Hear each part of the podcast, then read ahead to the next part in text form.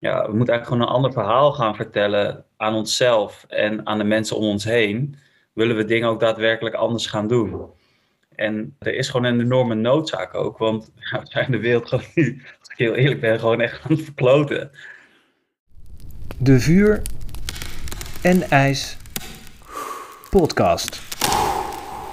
Welkom bij de Vuur en IJs podcast. Mijn naam is Daan van de Konijnenburg en samen met Luc Berends begeleid ik jou naar een vrijer en energieker leven door alles te omarmen wat in jezelf leeft. Je vuur en je ijs, je liefde en je angst. Dat waar je naartoe getrokken wordt en dat waar je liever niet naartoe gaat. Als je alles leert omarmen en alles kunt zien zoals het is, dan ga je zien dat het er allemaal is om jou te dienen. En om daarin te begeleiden zijn wij er. Welkom bij de Vuur en IJs podcast. De Vuur en IJs podcast. Welkom, je hebt de podcast van Vuur en IJs wederom gevonden. Vandaag mag ik in gesprek met Jip de Ridder. Jip is zelfstandig ondernemer. En ja, ik bewonder hem enorm om de passie en de motivatie en de inzet die hij aan de dag legt om zijn bedrijf, zijn gedachtegoed, mag ik het eigenlijk wel noemen, CommonEasy onder de aandacht te brengen en uit te rollen. Dus daar gaan we het zeker over hebben. En over allerlei andere dingen die ter sprake komen en die hij ook tegengekomen is op zijn levenspad. De Vuur en IJs podcast. Jip, welkom. Fijn dat je er bent.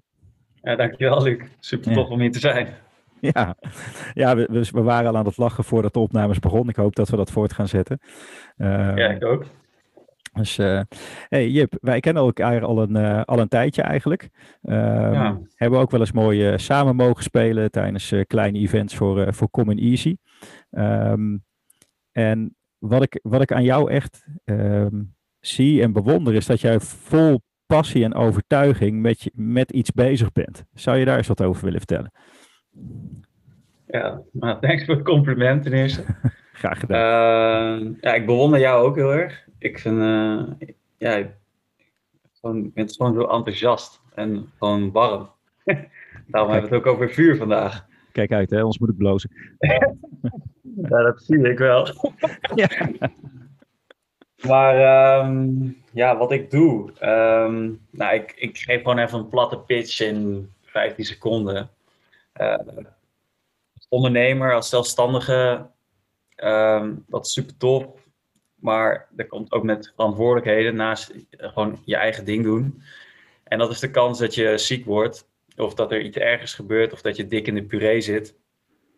En in Nederland betekent dat je je dan mag verzekeren daarvoor als ondernemer. Maar dat is ontzettend duur. En wat wij als community of als netwerk CommonEasy doen, is eigenlijk dat we ons eigen vangnet creëren met ons eigen netwerk van ondernemers, die eigenlijk een deal met elkaar maken. Ik help jou, jij helpt mij. Dus als er iemand van ons in de puree zit, dan helpen we elkaar gewoon. Heel makkelijk. En dan maken we een kleine donatie en dan zorgen we ervoor dat iemand genoeg geld heeft om zijn huur, hypotheek, kat eten te geven, zijn auto te rijden. Maar vooral om ook ruimte te hebben om te herstellen, zodat je weer je eigen ding kan doen. En het is radicaal goedkoper dan verzekeringen. Veel menselijker, veel leuker, omdat het gaat om elkaar helpen. En dat is gewoon iets heel moois. En daar kan ik eindeloos over praten.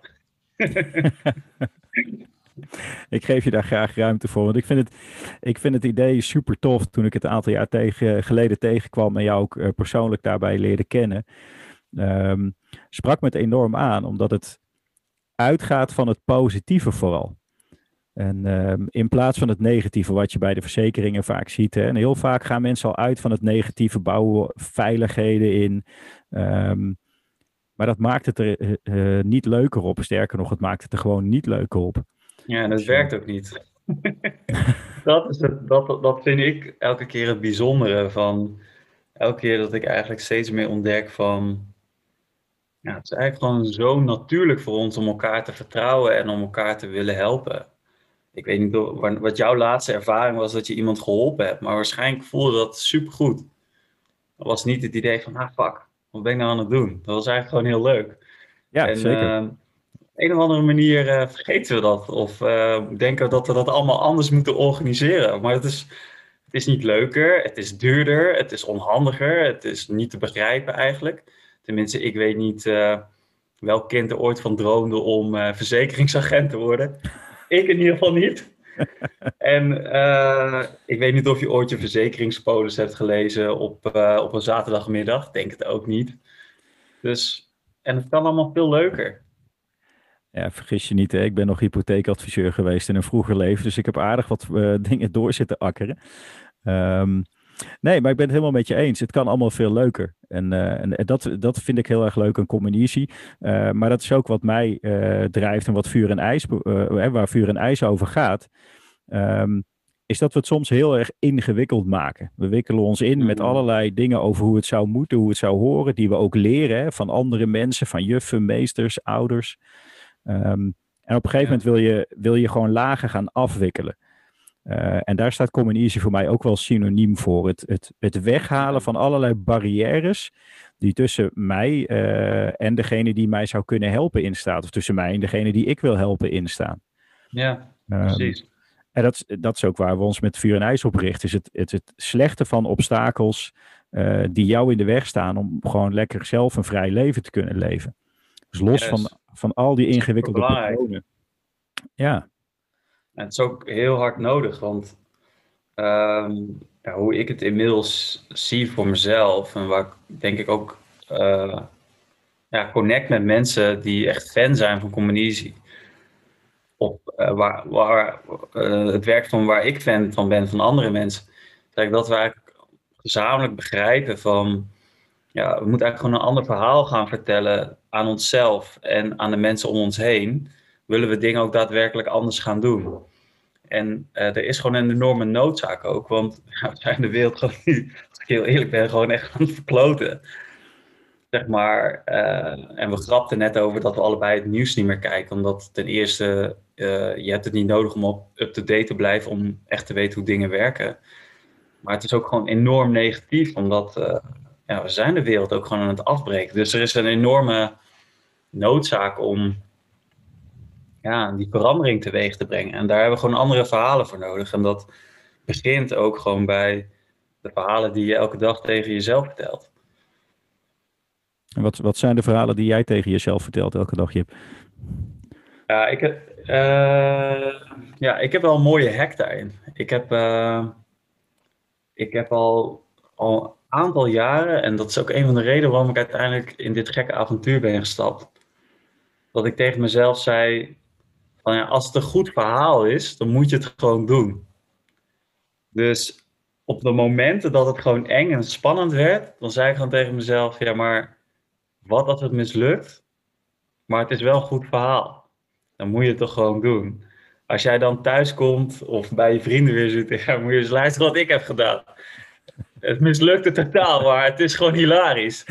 Ja. Dan is het al een succes voor mij, zeg maar. En ik merk dat ik me zo zelf heel vaak met kleine en grote dingen eigenlijk over die eerste spannende drempel heen help. Ja, dus om dan toch iets te doen waar je tegenaan hikt, bedoel je? Of? Nou, wat ik bijvoorbeeld heel spannend vind. Dus ik heb bijvoorbeeld, ik zal een klein voorbeeld geven. Ik had een paar jaar geleden had ik geen geld, omdat... Ik heb sowieso een aantal jaren echt bijna geen geld gehad, omdat ik gewoon al mijn tijd en energie en geld in CommonEasy stopte. En daar gaan we het zeker zo nog over hebben, denk ik. Maar ik liep mezelf totaal voorbij. Maar dat betekende ook dat ik vaak geen geld had. Dus ik had bijvoorbeeld een zomer, dat was het net uit met mijn vriendin. En al mijn vrienden waren op een festival. Maar ik had geen geld voor dat kaartje. Dus ik had helemaal geen toegangsbewijs voor dat festival. Maar ik had ook geen zin om alleen dat weekend thuis te zitten. En dat festival was ergens in het oosten van het land. En ik dacht van, fuck it. Ik pak gewoon de auto. Ik leeg gewoon de auto van mijn vader. En ik rijd gewoon naar het oosten van Nederland. En ik klim gewoon over dat hek heen. Maar dan zegt natuurlijk altijd zo'n stemmetje hier over. Ja, zou je dat nou wel doen? Straks mag niet, opgepakt, hè? Mag niet. Straks rij je een uur heen en dan kom je er niet overheen. En dan mag je weer een uur alleen terugrijden. En dan vind je jezelf helemaal sukkel. Dat je niet gewoon lekker daar was. Maar dan dacht ik bij mezelf van ja, maar als ik gewoon vertel dat ik 2 uur lang in de brandnetel stond om over dat hek te klimmen en dat het niet gelukt was. En ik ben vervolgens daar gaan wild kamperen. En ik heb maar gewoon gechilled daar. Dan is dat ook een leuk verhaal. Ja, waarom zou je het niet doen? En dan doe ik dat gewoon dus. En uiteindelijk ben ik dus cool. 2 uur door de brandnetels gelopen en over dat hek gesprongen. En nou, was ik uiteindelijk op een heel leuk festival. Maar dat is een beetje hoe ik mezelf vaak over dit soort drempeltjes heen haal. Als die stemmetjes in mijn hoofd zeggen van... ja, is niet echt heel slim, is niet verstandig, gaat waarschijnlijk niet goed. Ja, maar dat zijn heel bekende stemmetjes, hè? En, ja, iedereen heeft ze. En ik gebruik dat ook heel vaak in mijn coaching, omdat we zijn heel erg geneigd om risicomijdend gedrag te vertonen. Hè? Houden wat we hebben, de status quo bewaken, en als er dan een kans zich voordoet, dan vinden we het heel spannend om die stap te zetten, omdat we enerzijds de risico's overschatten, hè? Emotioneel gezien overschatten we die risico's. En als we de risico's al goed gaan bekijken, dan vergeten we heel vaak ook om echt te kijken naar van, hé, maar wat zijn de potentiële opbrengsten? Of eigenlijk de andere kant van, als ik het niet doe, wat is dan het risico? Ja, en, dat vergeten we heel vaak. Er is een enorm risico. Ja, dat herken je ook bij heel veel zelfstandige ondernemers. Dat vind ik ook zo leuk van CommonEasy en van mijn werk, dat ik gewoon met heel veel mensen om me eigenlijk tegenkom, die ook allemaal een verhaal hebben en dat gewoon serieus zijn gaan nemen.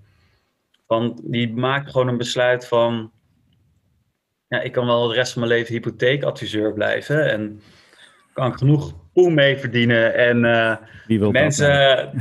mensen producten aansmeren. Maar als we heel eerlijk zijn, ik droomde niet als kind ervan om verzekeringsagent te worden. Verzekeringsagent, mooi woord eigenlijk. Maar... en dat is toch vaak een heel proces dat mensen ondergaan.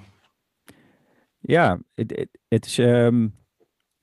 ik moet toch even zeggen, I take offense wanneer er gezegd wordt van producten aansmeren. Ik durf je oprecht te vertellen dat ik nooit iets aangesmeerd heb. Er zijn ook aspecten aan het vak van hypotheekadviseur die ik onwijs leuk vond om te doen. Het contact met de klanten, het helpen... kaas te maken van best wel complexe materie vaak voor mensen. Maar dan komt die leraar in mij, de pleaser ook. Dat zijn de dingen die ik gaaf vind. Maar er was ook heel veel wat ik er niet leuk aan vond. Dus ik vind ook dat weer... het is heel erg persoonlijk van waar je tegenaan gaat lopen in je eigen leven. Wat ervaar je daarbij? En of iemand nou... er zullen vast mensen zijn die wel graag verzekeringsagent willen worden in hun leven. En dat is prima. Ik liep er tegenaan dat ik iets aan het doen was wat niet voor mij was. Dat ik een leven aan het leven was van wat ik geleerd had. Wat is succes? Wat moet je daarvoor doen? Met een vader die... dingen zegt als van geen oude schoenen weggooien voor je nieuwe hebt. En toen ik zo 35 was en het daar eens over had, ook woorden zei van, oh, maar je bent al 35, je hoeft nog maar 30 jaar tot je pensioen. Toen dacht ik, wat? Dus ja, die kick kwam bij mij ook wel hard in. Dat je toch gewoon doorgaat en jezelf voorbij rent. En helemaal vastgewikkeld zit in al die gedachtenpatronen die je hebt. En echt niet meer ziet waar nu het licht nog schijnt. Wat het panorama aan mogelijkheden eigenlijk is. Wat gewoon beschikbaar is. Zo. Ja, je kan elk moment kiezen ook voor een ander verhaal. Ik vind dat... iemand vertelde mij dat van... ja, als je gewoon echt kan voelen dat je altijd een keus kan maken om weer een nieuw verhaal in te gaan. Dat is zo'n krachtige gedachte. En dat geeft mij ook het gevoel van, ja, ik kan er ook vol voor gaan. Omdat als het gewoon te moeilijk is of als het niet werkt, dan kan er altijd weer een andere keuze maken. En kijk, misschien lukt het niet of heb ik niet het succes in resultaat, in dingen die je... die meetbaar zijn en heel makkelijk te laten zien zijn aan anderen. Maar ja, ik ben heel erg fan van die growth mindset van Ja, you win or you learn. Dus als je gewoon, wat je ook doet, als je gewoon ziet van, ja, wat leer ik daarvan? Wat ben ik aan het leren? Dat is zo'n krachtig iets. Van, dat geeft je zoveel vrijheid eigenlijk om dingen te proberen. En ook om fouten te maken. Ja, je wint of je leert, maar verliezen is geen optie. Ja, verliezen doe je niet. Je verliest eigenlijk alleen als je niks doet. Als je niet handelt naar wat je voelt of waar je energie van krijgt. Ja, mooi. Mooi. Goed, man. Hey, maar wat is het nou wat jou drijft? Wat is jouw drijfveer? Want je hebt met CommonEasy een hartstikke mooi platform neergezet. Waar heel veel mensen heel erg blij van worden. Maar wat drijft jou nou om daar zoveel tijd en zoveel energie, ook naast nog vaak een andere baan of ander werk wat je doet om dan inkomen te verdienen, om dat te blijven doen? Ja. Wat wil je bereiken? Wat is je doel? Ja. Dat is een goede vraag, want die stel ik mezelf natuurlijk ook. Waarom doe je dit eigenlijk? Waarom ben je hier zo fanatiek in? En financieel gezien maakt het voor mij eigenlijk ook, slaat het eigenlijk helemaal nergens op. Ik had bij wijze van spreken gewoon echt totaal iets anders kunnen gaan doen en dat had wel eigenlijk meer opgeleverd. Maar wat ik gewoon heel erg duidelijk voel, dat er gewoon, wat ik nu met CommonEasy aan het doen ben, het komt gewoon heel veel bij elkaar voor mij. Zeg maar, ik vind er een purpose in, ik vind iets in wat ik goed kan, ik vind dat ik andere mensen blij maak en daar word ik zelf ook heel blij van. En er zijn meerdere kleine verhaaltjes eigenlijk waar ik eigenlijk uit opmaak van, ja, je bent echt gewoon met het juiste ding bezig. Dus laat ik het zo zeggen, ik ben er al bijna 10 jaar mee bezig. En dat komt ook met twijfels, zeker op de momenten dat je denkt, dit gaat gewoon nergens heen, dit gaat veel te langzaam en kan ik dit eigenlijk wel? En wie ben ik eigenlijk die denkt dat ik dit allemaal kan? Maar dan, dan zijn er toch altijd van die momenten waar ik toch eigenlijk tot inkeer kom van, wow, het is gewoon super vet. Ik word er gewoon heel blij van. En dan hou je het toch gewoon vol. En ik kan bijvoorbeeld een klein verhaaltje van, ik ben een enorme vechtsportfan. Ik heb heel lang judo en jiu-jitsu gedaan. Van mijn 15e... Op mijn 23e denk ik dat ik 6 dagen op de mat stond en trainde eigenlijk alles wat er in die school te trainen was.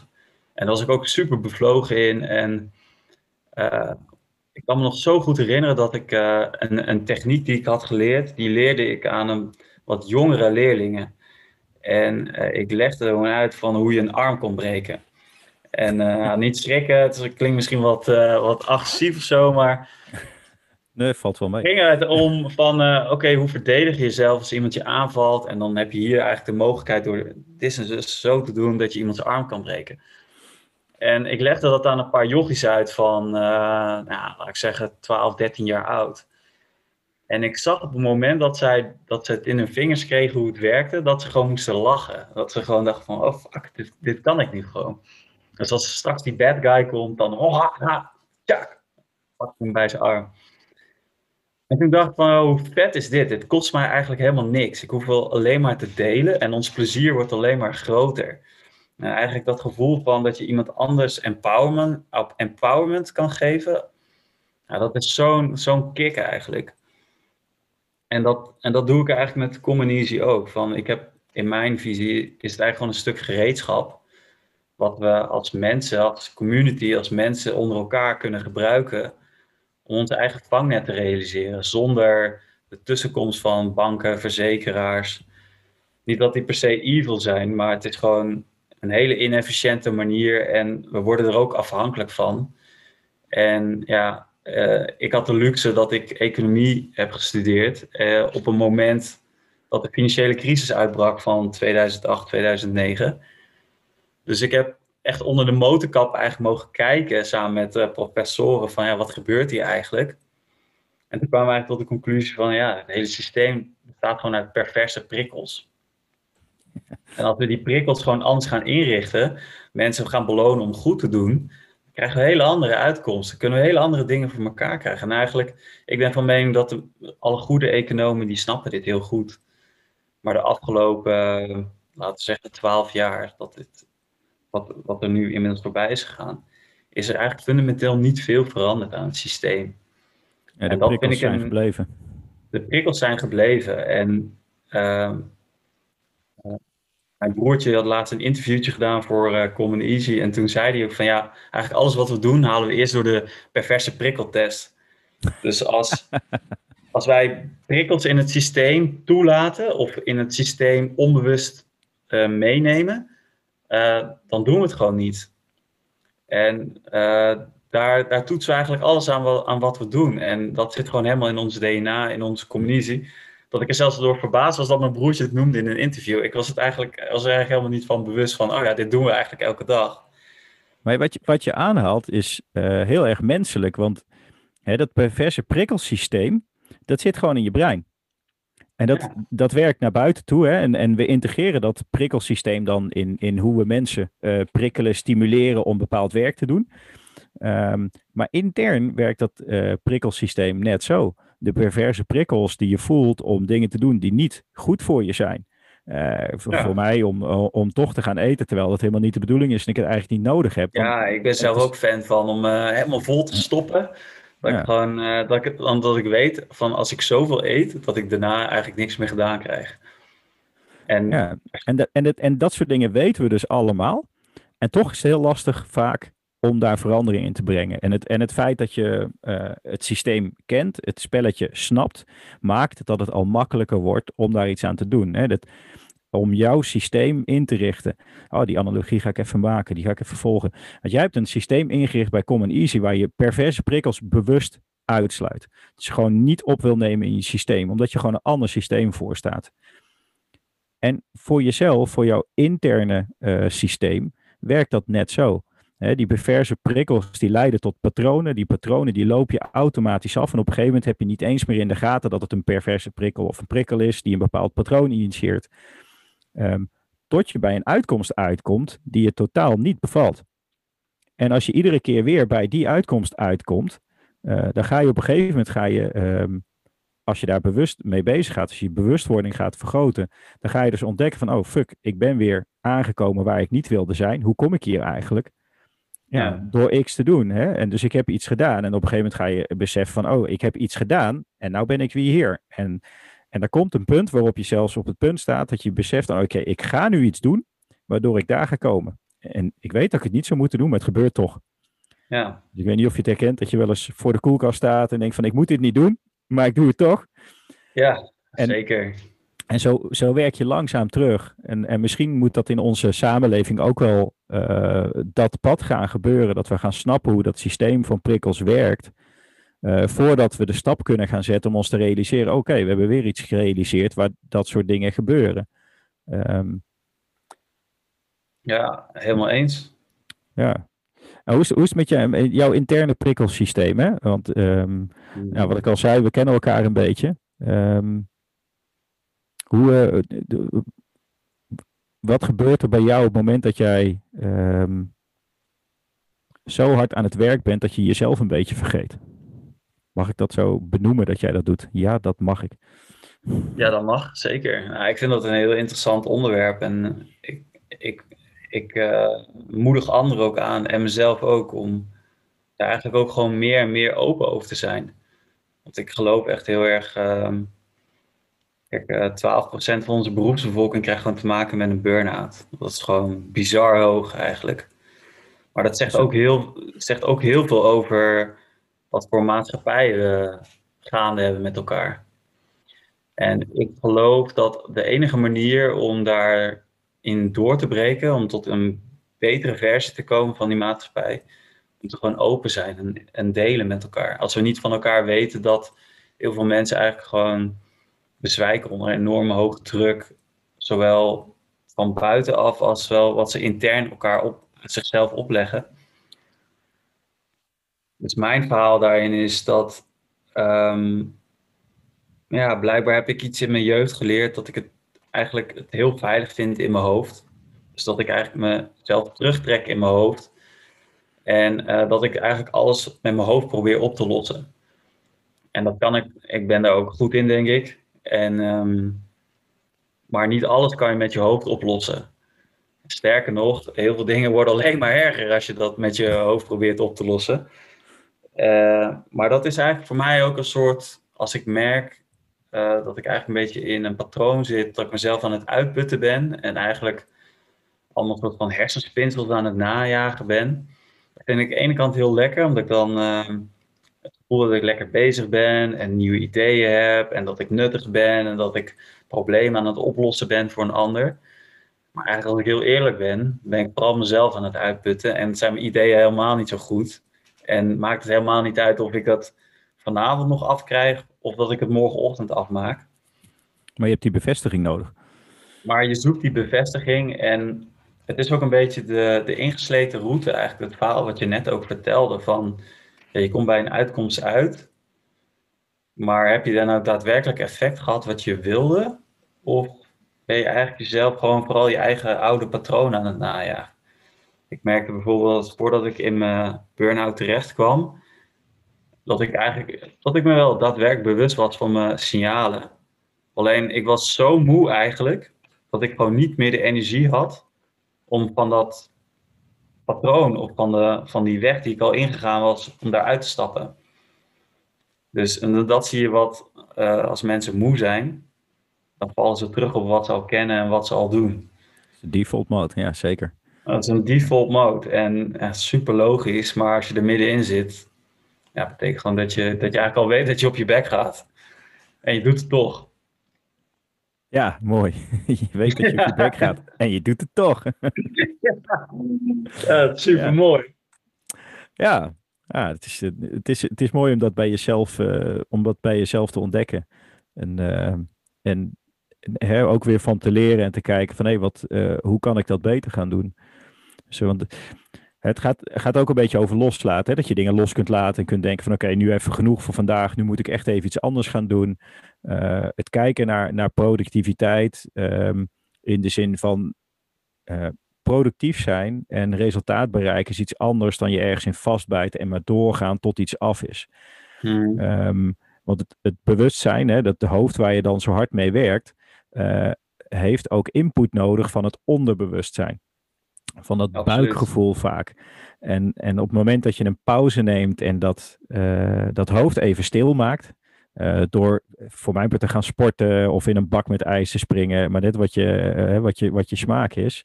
Ja, precies. Dan wordt dat wat aangezet is in het hoofd, werkt in het onderbewustzijn door. Het is niet voor niks dat mensen onder de douche de beste ideeën krijgen of half slapend, hè, tussen twee slaapcycli door in bed. Gewoon dat er in één keer een idee oppopt, het oplossing voor je probleem, het antwoord op je vraag, komt dan gewoon ineens. Dus, ja, je kan er ook heel actief mee werken met het onbewuste. Je kan juist, als je kennis hebt van dit spel en dit mechaniek, wat ik vaak doe, is dat ik dan bijvoorbeeld een probleem heb ik dan uitgeschreven en dan schrijf ik in een paar bullets eronder van het zou min of meer zo kunnen werken of zo eruit zien. Of als ik een blog wil schrijven, dat ik gewoon in een paar bullets, oké, dit wil ik doen. En dan zeg ik van oké, ik gooi het in mijn onbewuste, laat het maar lekker gaar koken in die hersenpan. Maar ik ga iets anders doen. Ik ga skateboarden of surfen of aan een rots hangen en ik ga slapen, ik ga chillen met vrienden. En dan 's ochtends vroeg, als ik dan nog niemand gesproken heb, nog geen app heb opengedaan, dan ga ik gewoon nog die laptop zitten en dan ram ik het er gewoon in een uur uit. Ja, dan is het er gewoon. Dan is het er gewoon. En ja, het is sowieso een heel interessant concept van ja, waar komen ideeën vandaan? Wat is denken eigenlijk? In hoeverre verschilt nadenken van dromen of van die spontane gedachten, zeg maar. Wat is nadenken? Is dat nou echt zo'n bewuste handeling? Moet je dan echt je wenkbrauwen fronsen om te nadenken? Of hoe werkt dat eigenlijk? Ja, nou, vertel. Ja, hoe werkt dat? Ja, ik denk dat dat wel de sleutel is tot succes. En hoe je het ook definieert. Maar je wilt uiteindelijk in een bepaalde flow terechtkomen dat jij gewoon echt content voelt. Dus dat je gewoon happy bent met waar je bent. Maar dat je ook op een bepaalde manier ontspannen bent. Maar op een bepaalde manier ook laser gefocust bent. Dus eigenlijk dat je in een soort van meditatieve toestand bent. Wat heel veel mensen wel kennen van sporten. Maar dat kan je ook in je werk creëren. Maar dat is in mijn optiek heel hard werken om eigenlijk die condities voor jezelf te creëren. En ik merk eigenlijk dat ik afgelopen jaar door al die lockdowns en dat eigenlijk de hele wereld op punt stond om in te storten, dat ik echt enorm in mijn flow ben gekomen. Omdat het gaf mij gewoon heel veel de ruimte om dingen ook voor mezelf weer opnieuw te ontdekken eigenlijk. Ja. Bijvoorbeeld, ik heb mijn kantoor opgezegd na de tweede maand van de lockdown. Dat we erachter kwamen dat we met het team van CommonEasy veel productiever waren als we gewoon alles remote deden. En ook gewoon hele moeilijke dingen, wat we eerst altijd hele lange durende sessies deden met die design sprints. Op een whiteboard, koffie erbij en dan de hele ochtend zitten bonzen over een nieuw ontwerp. En nu doen we dat gewoon allemaal online en merk gewoon dat online werken en remote werken, dat me dat heel erg in staat stelt om van veel meer mijn eigen flow van energie te cultiveren eigenlijk. En dat serieus te nemen. Als ik denk van ik moet nu gewoon even skateboarden, pak gewoon mijn skateboard en dan ga ik gewoon even 5 minuten skateboarden en daarna ga ik weer achter die laptop zitten. Ja, maar dat, weet je, ik ben met vuur en ijs begonnen juist vanuit dit soort concepten. Dat het hard werken, eigenlijk helemaal niemand wil hard werken. Je wil wel graag productief zijn, je wil dingen bereiken. Je wil het gevoel hebben dat je ook waardevolle bijdrage kan leveren. En heel veel mensen vertalen dat als ik moet heel hard werken. Zeker als we het voor een baas doen, hè, dan worden je uurtjes geregistreerd. Maar eigenlijk is de intentie om helemaal niet hard te werken. Om helemaal het gevoel te hebben dat je helemaal niet aan het werk bent. Omdat je juist in die flow zit. Omdat je bezig bent met dingen die er voor jou toe doen. Die jou waarde geven. En je noemde net, je zei... het is hard werken om erachter te komen wat voor jou goed werkt. Dus welke manier heb jij nodig om zo goed mogelijk dat spel tussen bewustzijn en onderbewustzijn te kunnen spelen? Om zo effectief mogelijk op je eigen manier iets te kunnen bereiken waar je naartoe aan het werken bent. Ja. En dat vind ik wel heel erg tof, hè? Want het is een ontdekkingsreis door je eigen vuur en door je eigen ijs. Door je eigen vuur in de zin van welke krachten zet ik in om mijn doelen te bereiken. En het feit dat je ontzettend hard kan werken bijvoorbeeld, dat is echt een vuur. En daar heb je ook je ijs. En dat is je jezelf voorbij gaat rennen. Of dat je bang bent dat je iets niet afkrijgt. Of dat je bevestiging extern nodig hebt. Als je al die processen in jezelf leert kennen. Enerzijds die mentaal spelen. En daarnaast het fysieke spel leert begrijpen. Dan ontstaan er werkruimtes. Waar je ziet dat mensen dingen op een hele andere manier gaan doen.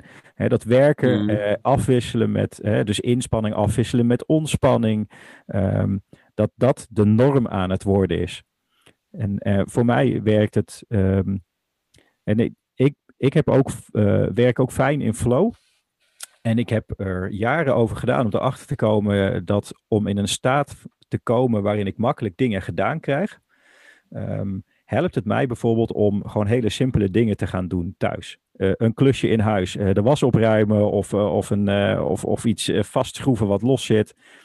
Dat is namelijk een accomplishment, iets wat ik gedaan heb. En van daaruit wordt het veel makkelijker om ook lastige dingen aan te gaan pakken. Dus, dat is helemaal waar. Hoe werkt dat voor jou, Jip? Ja, ik herken wel wat je zegt. En...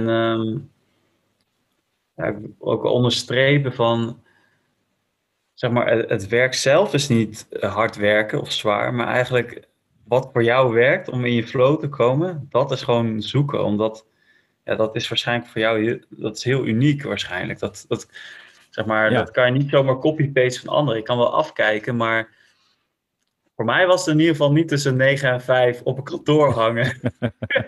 En met heel veel andere mensen in de ruimte. Zeg maar, ik ben een hele sociale jongen en ik geniet echt van connectie, maar om productief te zijn merk ik dat echt totaal niet werkt voor mij. Maar waar ik nu heel erg achter ben gekomen is dat ik gewoon... Ik was totaal geen ochtendmens. En ik wilde dat altijd heel graag zijn. Omdat ik dacht van, ja, weet je wel, die hardwerkende superachiever, ja, die staat 4 uur ochtends op en gaat dan hardlopen. En dat lukte mij nooit, echt. Ik heb het zo vaak geprobeerd en... maar ik merkte wel als ik het deed dat het wel heel goed, altijd heel goed voelde. Bijvoorbeeld bij meditatieretreat of toen ik bij Defensie als reservist werkte. En wat uiteindelijk voor mij de doorslag geeft om dat te veranderen, was dat ik voor mezelf had opgeschreven wat ik over 5 jaar mijn ideale dag eruit zou zien. Waar ik dan mee bezig zou zijn. En een van die dingen... Oefening. Een leuke oefening, ja, zeker. En dan kan je jezelf ook accountable houden aan wat je daadwerkelijk opschrijft. Want dan wordt het in één keer echt. Maar wat ik daarin had opgenomen is dat ik gewoon wil blijven sporten. No matter hoe druk mijn leven ook is met vrouwen, kids of met hoeveel bedrijven of met hoeveel vrienden en familie ik ook wil zien. Dat ik gewoon altijd tijd heb om gewoon fit te blijven, om te sporten, om de dingen te doen die ik echt leuk vind. En daar kwam eigenlijk een beetje uit voort van als ik dat echt zo belangrijk vind, waarom start ik daar mijn dag dan niet gewoon mee? Dus ik dacht, oké, dan moet ik dat eigenlijk 's ochtends gaan doen. En op het moment dat ik voor mezelf had besloten van oké, ik ga dat 's ochtends doen, ik ga mijn dag beginnen wat ik het allerleukste vind, het belangrijkste vind. En dat is gewoon werken aan mijn fitheid en gewoon mijn lichaam bewuster maken. Dat ik eigenlijk voor mezelf dacht van oké, dus dan moet ik dat niet 's avonds doen, moet ik 's ochtends doen. En dat werd dus een soort beloning voor om gewoon super op te staan. Omdat ik dan genoeg tijd had. Maar de doorbraak zat hem in dat ik, als ik het niet lukte om vroeg op te staan, dat ik het dan ook niet 's avonds ging doen. Want daar zat het probleem. Als ik het 's avonds ging doen, en ik heb heel lang Ten Planet Jiu-Jitsu en MMA gedaan, dat ik dan ging worstelen met vrienden. Maar dan stond ik gewoon strak van de adrenaline tot 1 uur 's nachts. Ja, dan kan je niet om 7 uur, 6:30 opstaan. Dat lukt je gewoon niet. En je bent gewoon back off. Want je slaapt pas om 2 uur. En op het moment dat ik zei van oké, we gaan gewoon 's ochtends sporten. Is het vandaag niet gelukt, dan ga je ook niet 's avonds sporten. Dan probeer je morgen gewoon weer opnieuw om eigenlijk die routine dat jij in je flow komt gewoon dan wel te halen. En dan erin te vertrouwen van oké, vandaag niet, morgen wel. Ja. Dat was voor mij echt een grote doorbraak. Ja, mooi man. Ja. Ja, en ook tof dat je ook die ervaring heel goed gevoeld hebt. Van, weet je, ik kan 's avonds nog een keer die spanning opzoeken. Hè? En heel veel mensen doen dat. Hè? Die staan 's morgens op, moeten op gang komen met een bak koffie, gaan naar hun werk toe, zitten de hele dag eigenlijk in een aanstand, hè? In een lichte stressmodus. Ja, heerlijk. Ja, fantastisch. Die heb je soms ook nodig. Maar dan komen mensen thuis en dan moeten ze ook gaan sporten. Want sporten is gezond. Dus dan moet je dat apart als onderdeel ergens in je dag gaan inplannen. En dat moet dan vaak 's avonds na het eten. Niet te vroeg natuurlijk. Dus rond 8:00, 9:00 nog eens even gaan trainen.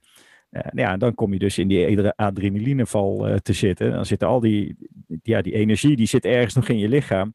En dan moet je nog een goede nachtrust hebben ook. Ja, succes. Ja. Ik vind het ook een beetje een val. Het is het ook. Ik noem het ook de mindfulness val. En ik vind mindfulness geweldig. Doe het ook graag. Weet je, het is gewoon iets wat de manier waarop je in je leven staat en bezig bent met het hier en nu. Ja, maar gewoon een beetje common sense ook, vind ik.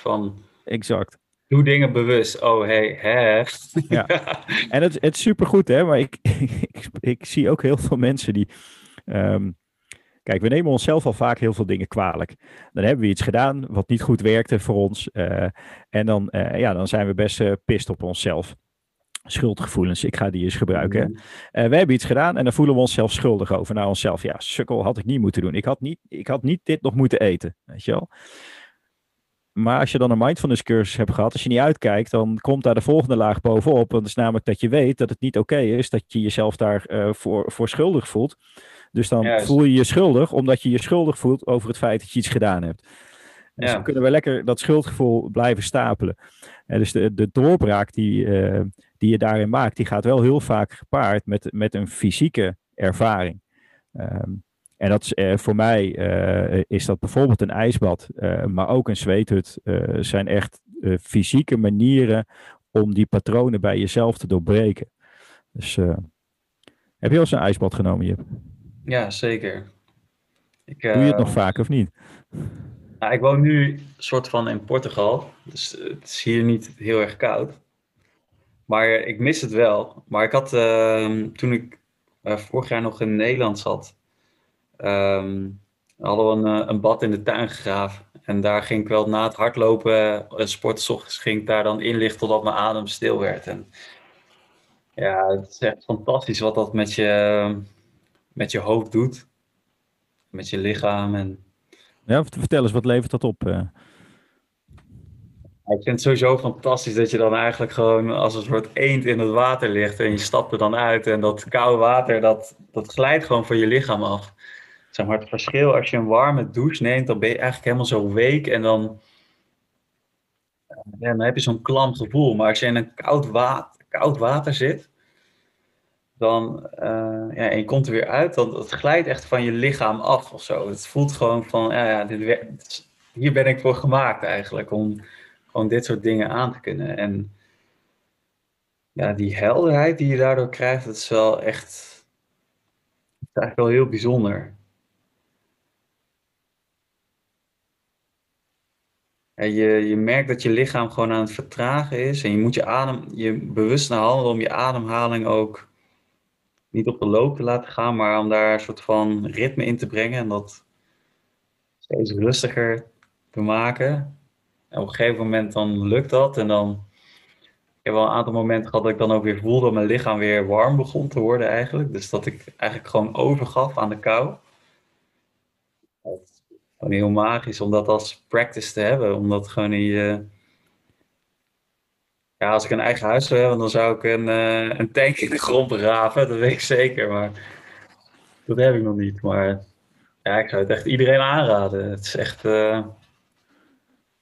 Ja, ik ben sowieso heel erg, ik geloof heel erg in het lichaam gewoon. Dat is van zo'n mooi stuk gereedschap wat je gewoon cadeau krijgt. En je kan er zoveel mee en het kan ook zo erg veranderen. Gewoon door de ideeën die je hebt en hoe je traint en hoe je het voelt. Dat is echt magisch eigenlijk gewoon. Ja, en tegelijkertijd, ja, ik vind het heel mooi om je lichaam als cadeau te beschouwen. En tegelijkertijd kan je het ook ontzettend misbruiken. Ja, zeker. En het werkt nog steeds voor je. Hè? Het werkt nog steeds. Ja. Het doet gewoon zijn ding. Ja, het kan zo ontzettend veel. Het incasseringsvermogen of de flexibiliteit, de veerkracht van een lijf is echt ongekend groot. Ja. En het is echt... Ja, het herstelvermogen ook wat je eigenlijk hebt. Gewoon, ja, je snijdt je gewoon in je poten en het groeit gewoon weer dicht. Daar hoef je gewoon niks voor te doen. Ja. Ja, je moet wel gewoon wat normaals eten, maar in principe werkt dat gewoon. Ik vraag aan mijn kinderen ook altijd, als ik ergens weer boven een klap hoor dat er ergens vanaf gedonderd is, dan check ik altijd of alles nog heel is. En dan zeg ik van nee, ja, ik bedoel niet jou, want jij groeit wel weer aan. Maar is de kast nog heel, weet je wel. De rest dat komt wel. Ja. Nou, ik vertrouw er ook heel graag op. En ik doe ook heel graag dingen die dat systeem juist ook weer bevorderen. Naast dat ik ook ongelooflijk veel dingen doe die dat tegenwerken. Hè? Laat ik daar duidelijk over zijn. Ik ben absoluut niet perfect. Ik heb ook geen enkele ambitie of idee dat ik dat ooit ga worden. Dat zou heel saai zijn. Ja, zeker. Maar die innerlijke reis steeds blijven maken. Door op zoek te gaan van hey, wat werkt voor mij en wat werkt niet voor mij. Voor mij begon dat ook echt wel met ontdekken van hey, wat is nou eigenlijk van mij? Welke gedachte is nou van mij en welke gedachte heb ik ingeprint gekregen? Wat is zo'n ding wat ik altijd van mijn ouders gehoord heb en van mijn leraren gehoord heb van hoe het leven werkt. Wanneer ben je succesvol? Moeilijke dingen uit de weg gaan bijvoorbeeld. Het zijn allemaal dingen die je leert. Die zijn niet van jou en die zijn niet van mij. Dus uitzoeken wat is echt van mij, waar word ik blij van, waar wil ik voor gaan en dieper leren begrijpen hoe jouw lichaam ook tegen jou spreekt en jouw signalen geeft over wanneer je iets aan het doen bent wat bij je past en wanneer niet en waar liggen je grenzen om daarmee te gaan spelen. Yes. Ja. En wij zetten heel graag... Ik zei net al, van het gaat heel vaak gepaard ook met een fysieke ervaring. En dus iets in theorie begrijpen van hoe iets werkt in je lijf en vervolgens iets ervaren en die twee aan elkaar kunnen koppelen, ja, dat maakt vaak een hele krachtige leerervaring. Ja, absoluut. En dat is ook de reden dat Daan en ik met vuur en ijs het ijsbad gewoon heel graag toepassen. Heel graag met kou werken, ook op hele andere manieren als een ijsbad. Maar ook heel graag met vuur werken. We gaan binnenkort een innerlijke reis doen. Niet eind deze maand, begin volgende maand, 10, 11 april. En daar staat 1 dag staat in het tekenen van het reinigingsritueel van de zweethut. En de tweede dag staat in het teken van het ontdekken van nieuwe perspectieven. En dan gaan we met een mooie truffelceremonie aan de slag. Ja, cool. Allemaal om die innerlijke reis te stimuleren. En om een hele nieuwe ontdekkingen. Sanity check. Ja. Sanity check in de zin van, ben ik met de juiste dingen bezig? Juist. Ik doe zelf, denk ik, 2 keer 3 keer per jaar truffels. En ik doe dat ook vaak alleen. Dan loop ik gewoon in Frankrijk ergens de bossen in en dan ga ik mediteren en dan eet ik het en dan wacht ik tot het effect heeft. Ik dacht even dat je ging vertellen dat ze daar gewoon voor het oprapen lagen. Maar... Ja, zo op dat level ben ik nog niet. Geef me nog 10 jaar. Maar wat ik daar altijd heel erg uithaal is dat eigenlijk... Ik kan mezelf soms zo erg in de weg zitten met allemaal vragen en twijfels. Maar op het moment dat ik in zo'n trip zit eigenlijk... En ik denk dan, ik haal die vragen dan weer terug... En soms schrijf ik het ook wel eens op een briefje en dan zit het in mijn broekzak. En dan denk ik, ik had een paar vragen meegenomen. Ik moet iets halen uit deze trip. Niet alleen maar naar die krekels kijken en naar dat boomschors.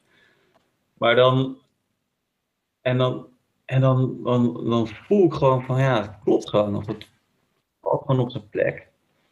Met name met CommonEasy, want ja, het is gewoon... Ik heb het zeker niet altijd makkelijk mee gehad. Door CommonEasy maak ik... Het is heel grappig dat het CommonEasy heet. Maar voor mijzelf is het heel vaak ook heel moeilijk geweest. Common hard work. Common hard work. En dus dat dacht ik ook van... Ja, Jezus, ik maak mezelf echt gewoon niet... Wat behelst me? Waarom zit ik mezelf zo enorm uit te dagen... om dit te manifesteren, dit te realiseren? En maar elk moment als ik dan in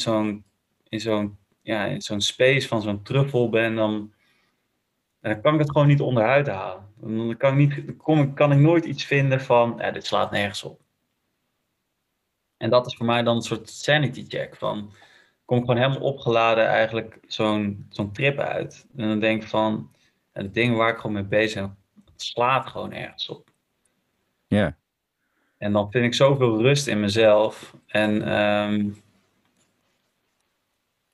het is eigenlijk zo jammer dat ik denk dat we echt in de afgelopen jaren een enorme inhaalrace zijn begonnen, maar ja, dit zou ik heel graag als gewoon een soort van common good willen zien in onze cultuur. Van, ja, je moet gewoon af en toe zo'n sanity check hebben. En ik denk dat truffels daar gewoon mega productief in zijn. Ja, dat geloven wij ook. Net als nog een heleboel andere mooie plantmedicijnen. Het is mooi om ermee te mogen werken en andere mensen daarin te kunnen begeleiden. En ik, kijk, wat wat ons ook drijft, is dat er gewoon enorm veel wijsheid in deze wereld aanwezig is.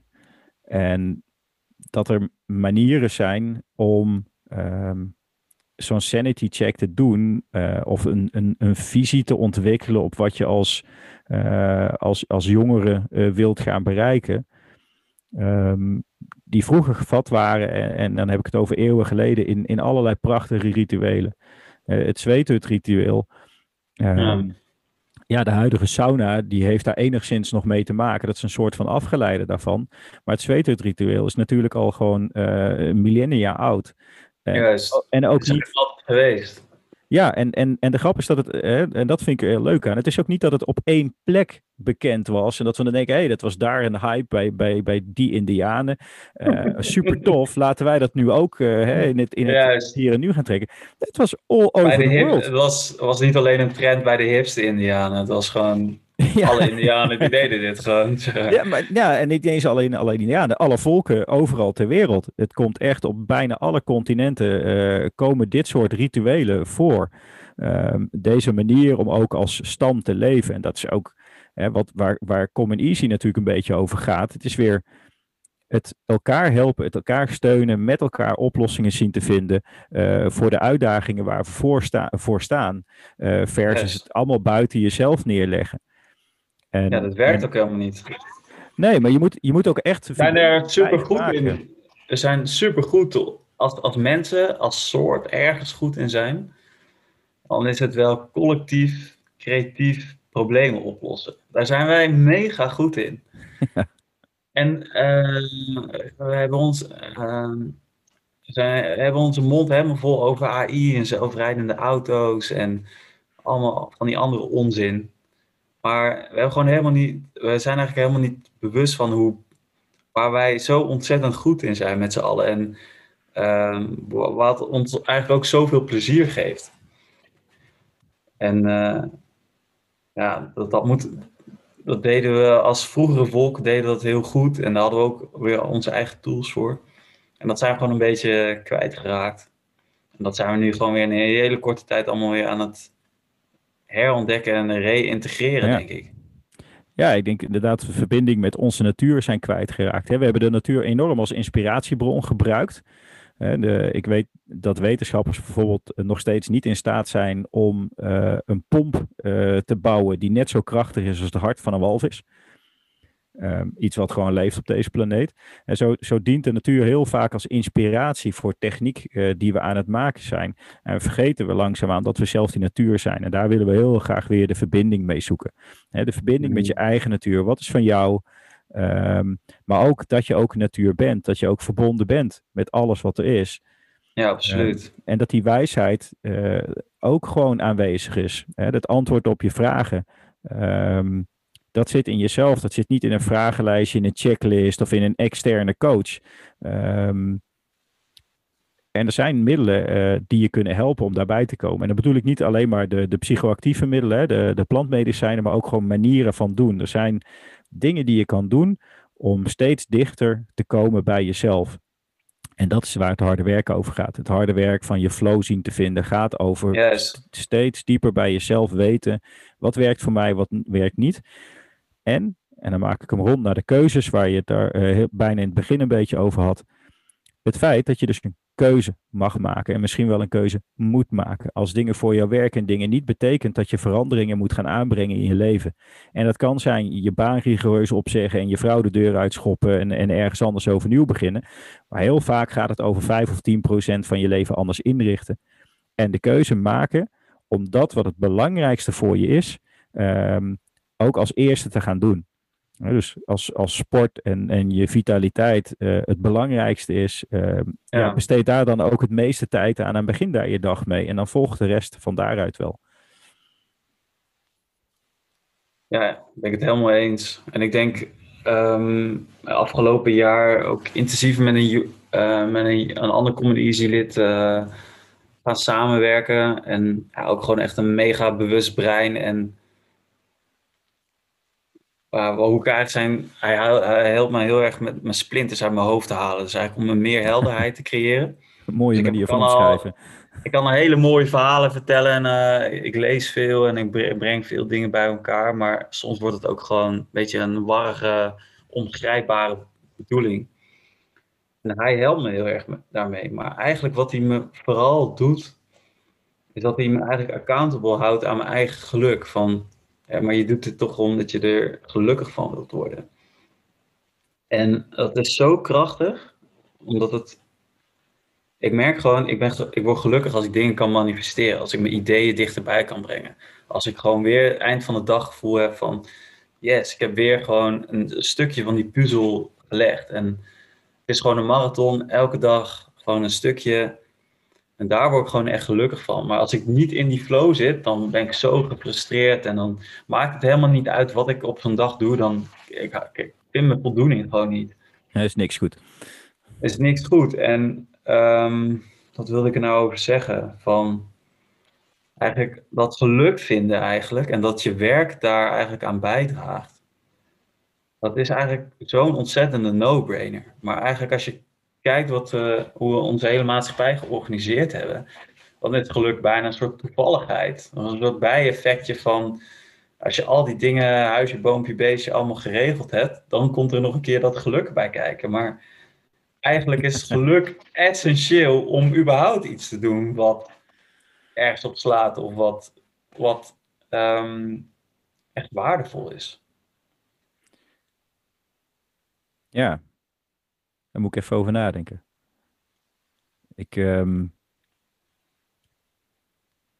Ik vind geluk, het streven naar geluk, hè? Kijk, geluk is ook weer niet een ding. Dat is geen iets wat je bereikt en dan is het er. Het is iets wat, het geluksgevoel zijn uiteraard, dat chemische stofjes, hormonen in je lichaam.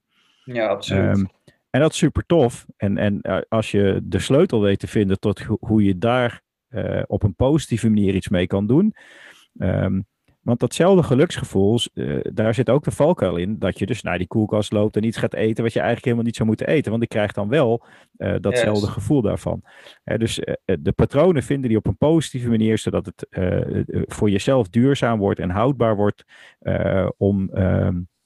om dat te blijven doen. Dat is een mooie zoektocht, man. Zeker, maar het is ook heel saai om eigenlijk in die... korte termijn geluksmomenten te blijven hangen. Dus ik ben zelf een enorm fan van pannenkoeken en om mezelf helemaal vol te douwen. Dat vind ik echt fantastisch. Maar als ik dan vervolgens dat gedaan heb en ik kan gewoon niet meer nadenken omdat ik gewoon zo'n ontzettende after-dinner dip heb, ja, dan word ik er toch ook niet heel happy van. Dus maar het is eigenlijk ook heel erg ergens ook saai of zo. Ja, maar het is ook kortstondige. Nou, daarnaar streven, inderdaad. Het is vaak kortstondig. Maar de andere kant is natuurlijk ook fantastisch als je jezelf zo'n geluksmoment kan geven. Maar als je dan ook besluit om dat mindful, heel bewust mee te maken en ervoor te kiezen om dat te doen. En heel vaak voelt het niet als een keuze, maar weet je dat je iets gaat doen of doe je het omdat je jezelf slecht voelt. Omdat je vindt dat je iets niet goed hebt gedaan of dat je niet goed genoeg bent. En dan ga je... Dan ga je ook vaak destructief gedrag vertonen. En stop je jezelf vol met pannenkoeken vanuit een gevoel van zelfhaat versus een gevoel van zelfliefde. Versus het gevoel van, weet je, ik vind gewoon dat ik dat verdien en ik heb daar zin in. Ik ga lekker pannenkoeken bakken en dan sta ik mezelf lekker vol. En daarna hang ik op de bank en hoef ik ook helemaal niks van. En dan ga ik daar gewoon lekker van genieten.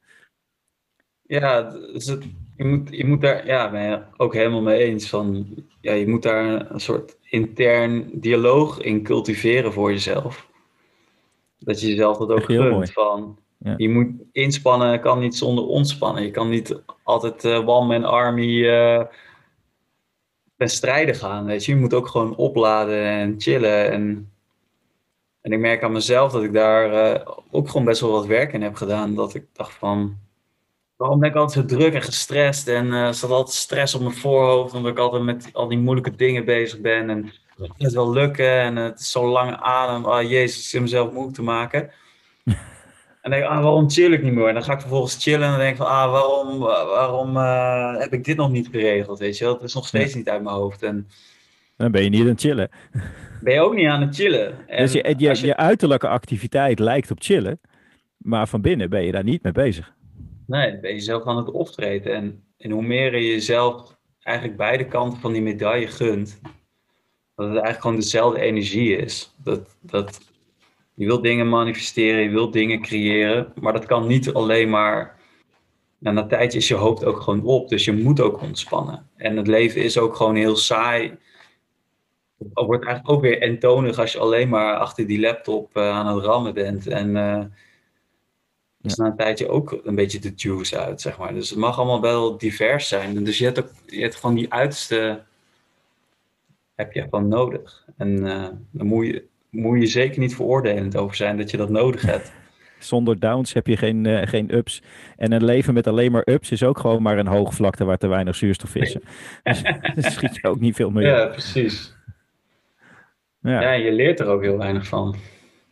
Ja. Hey, we gaan langzaamaan afronden, Jip. Ik vond het super tof je te spreken. Ik heb al bijna zin om naar Portugal te reizen en een keer pannenkoeken bij te komen. Ja, dat is wel dat is ook een van mijn dromen die ik dus in die oefening had gedaan. Dat ik, oké, hoe ziet je ideale dag over 5 jaar uit? En dat was wel, ik had niet letterlijk Portugal opgeschreven. Maar nu ik hier ben, snap ik wel van wat hier mogelijk is. Dat lijkt heel erg op die ideale dag. Dus, en dat is soms bijna eng dat je jezelf daarop betrapt. Van hé, ik ben nu hier en ik ben het eigenlijk al bijna aan het leven wat ik een jaar geleden had opgeschreven. Het zit het onderbewustzijn aan het werk. Precies, ja. Precies. Ik maak daar vaak gebruik van in sommige workshops die ik geef. Vraag ik mensen om een brief te schrijven aan hun toekomstige zelf over 6 maanden. En het is frappant wat mensen opschrijven, maar ook wat ze daarna realiseren. En dan stuur ik na 6 maanden ze die brief op. Hè. Die neem ik ook echt fysiek mee en die stuur ik gewoon per post op. En, maar ik krijg heel vaak dingen terug dat mensen echt verbaasd zijn over dat ze eigenlijk al veel eerder bereikt hadden wat ze wilden. En het gaat niet over... tenminste, mij gaat het niet over doelstellingen in de term van ik wil zoveel geld verdiend hebben of zoveel dingen gedaan hebben. Maar van welk gevoel wil je hebben gecreëerd? Wat voor leven wil je voor jezelf gemaakt hebben? En het begint wel allemaal met die visie en dat voor jezelf uitspreken. En misschien ook wel naar buiten toe uitspreken. Maar vooral voor jezelf het besef creëren van dit is wat ik wil. Dat echt goed voelt. En dan ga je vanzelf, de kant op. En daar ook gewoon over fantaseren. En dat is gewoon dat voor jezelf visualiseren. Dat is zo'n krachtige tool. Maar ik heb daar zelf best wel wat moeite mee gehad. Dat ik toch wel merk dat ik daar eigenlijk ook best wel streng naar mezelf ben. Van dat is allemaal onzin. En dat zijn allemaal luchtfietserij en fantasieën en zo. Maar nog nooit is er iets veranderd in deze wereld zonder dat het vooraf ging aan een gekke droom of fantasie. Of dat er... iemand dacht dat hij op zonstralen kon fietsen. Wat Einstein had om die hele relativiteitstheorie te bedenken. Het is gewoon briljant. Maar dat begon met gewoon luchtfietsen. Letterlijk. Ja. Dus laten we die uitnodiging dan doen aan de mensen die aan het luisteren zijn. Van, als jij ook denkt van het is allemaal luchtfietserij en dat stelt niks voor. Weet je, geef het eens gewoon een poging. Doe het eens een keer. Fantaseer eens van hoe je leven er over 6 maanden, een jaar, over 2, 3 jaar uit zou mogen zien. Wat zou je graag willen? Hoe jouw leven eruit komt te zien. Dus, top. Hey, dankjewel Jip. Echt super om je even zo te spreken. Dus, in gelijks man. Ja. En voor iedereen die luistert, dankjewel voor het luisteren. Mocht je nou ook zelfstandig ondernemer zijn en behoefte hebben aan visievorming en even die check bij jezelf te doen, dan kan je met ons mee op onze innerlijke reis op 10 en 11 april. En als je zeker wilt weten dat je gesteund wordt door een super toffe groep met mooie mensen. Als je een keer arbeidsongeschikt of ziek, zwak of misselijk wordt, dan kan je bij CommonEasy terecht. Dus, juist. Dankjewel, Luc. Yep, dankjewel. Hè. Tot ziens. Hoi, tot ziens. Groetjes, hoi. De Vuur en IJs podcast.